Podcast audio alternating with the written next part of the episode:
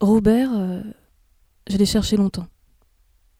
Le premier qui m'en a reparlé, enfin la première fois où j'ai retrouvé sa trace, c'est un taxi qui m'en a parlé. Une sombre histoire de coupe-coupe, qui se termine bien.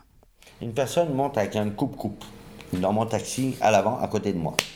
J'étais dans les quartiers noirs encore. À l'avant, à côté de moi, dans les quartiers noirs. Et on a tellement discuté qu'il est redescendu en me vendant son coupe-coupe.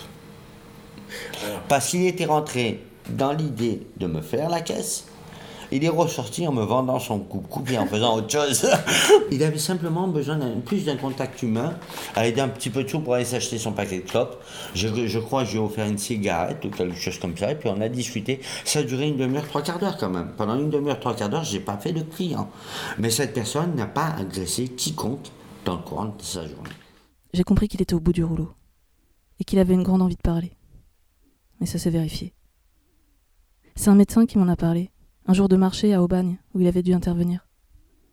J'étais sorti en ce mur, il y avait un, mec qui avait sorti un couteau sur la place du marché, euh, qui menaçait tout le monde, etc. Alors tu avais les policiers qui étaient arrivés, les pompiers, euh, etc. Donc tu avais une, dizaine de gros gars costauds qui étaient autour de ce monsieur pour le circonstruire, mais qui ne voulaient pas le toucher. Et euh, moi, j'ai été déclenché pour aller euh, sur place de manière à sédater le, monsieur, l'endormir. Et quand je suis arrivé, euh, j'ai discuté avec le monsieur. Ça s'est terminé que euh, il s'est mis, il s'est écroulé en pleurs dans mes bras. Il était pas fou du tout, ce monsieur. Il était au bout du rouleau. Bah, on a fini dans les bras l'un de l'autre, tu vois. Je veux dire, comme quand tu consoles quelqu'un, quoi. Il était toujours entre le couteau et les pleurs. Je le reconnaissais bien là, insaisissable. Et puis plus rien. Pendant pas mal de temps, plus de nouvelles. Mais j'ai retrouvé sa trace. En 2015, je crois. Là, il avait fait un gros truc. Il avait changé de sexe pour faire un joli coup à son patron. Il avait réussi à tomber deux fois de suite enceinte en trois mois pour emmerder son patron, un truc de fou. Mais il y avait que Robert maintenant pour faire ça. Ou plutôt Robert.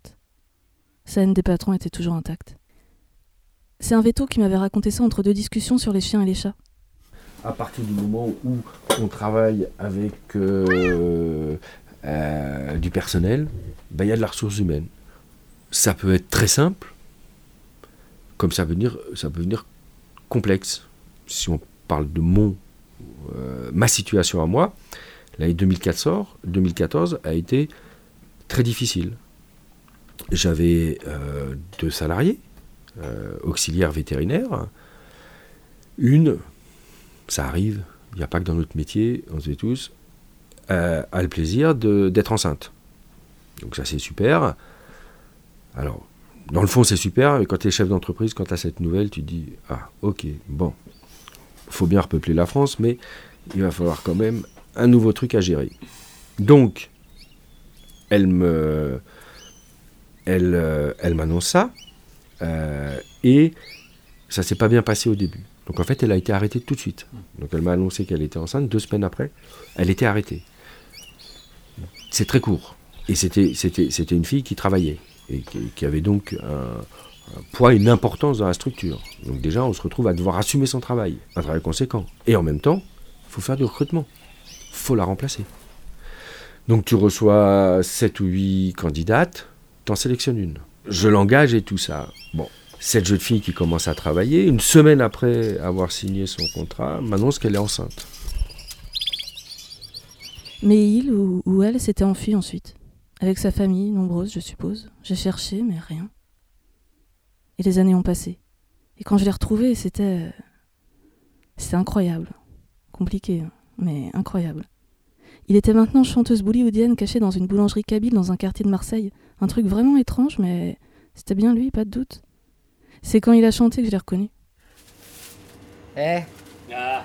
Monsieur Slimane, il va vous chanter. Qu'est-ce que tu nous chantes? Chante-nous la chanson hindoue. Oh, arrête pas, quoi, tu es fou. C'est une chanson. Voilà, Ça, c'est là, un film, c'est un film qui a fait un grand, grand, grand succès en Algérie. Et il a fait pleurer des milliers d'Algériens. Hein. C'est, c'est un film hindou euh, qui parle d'une histoire euh, d'amour. Euh, vous savez, tous les films Bollywood en quelque sorte. Alors, euh, c'est la, la, la, chanson, c'est la chanson Janito. Mais c'est. je veux parce que je mélange un peu, j'ai pas envie de chanter. S'il y a un hindou qui écoute la, Eh, qui écoute la radio, il va se dire mais qu'est-ce qu'il dit Parce que les paroles, c'est pas vrai. hein. Bon, la, la chanson, c'est euh, Peram, Janitou, comment tu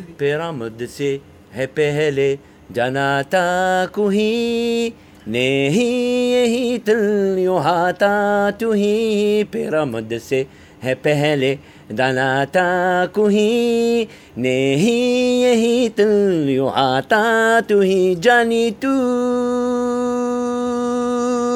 या जालिमा ओ मानी तू। या माने ना। ओले। J'ai su que c'était lui parce que Janitou, ça a toujours été sa chanson préférée. Je lui ai rien dit. Je sais pas si lui m'a reconnu. Mais si c'est le cas, il m'a rien dit. Mais j'étais contente. Il avait l'air heureux. Il vendait du pain, son couteau, en chantant, sans pleurer. Ça me suffisait. J'avais retrouvé mon Robert.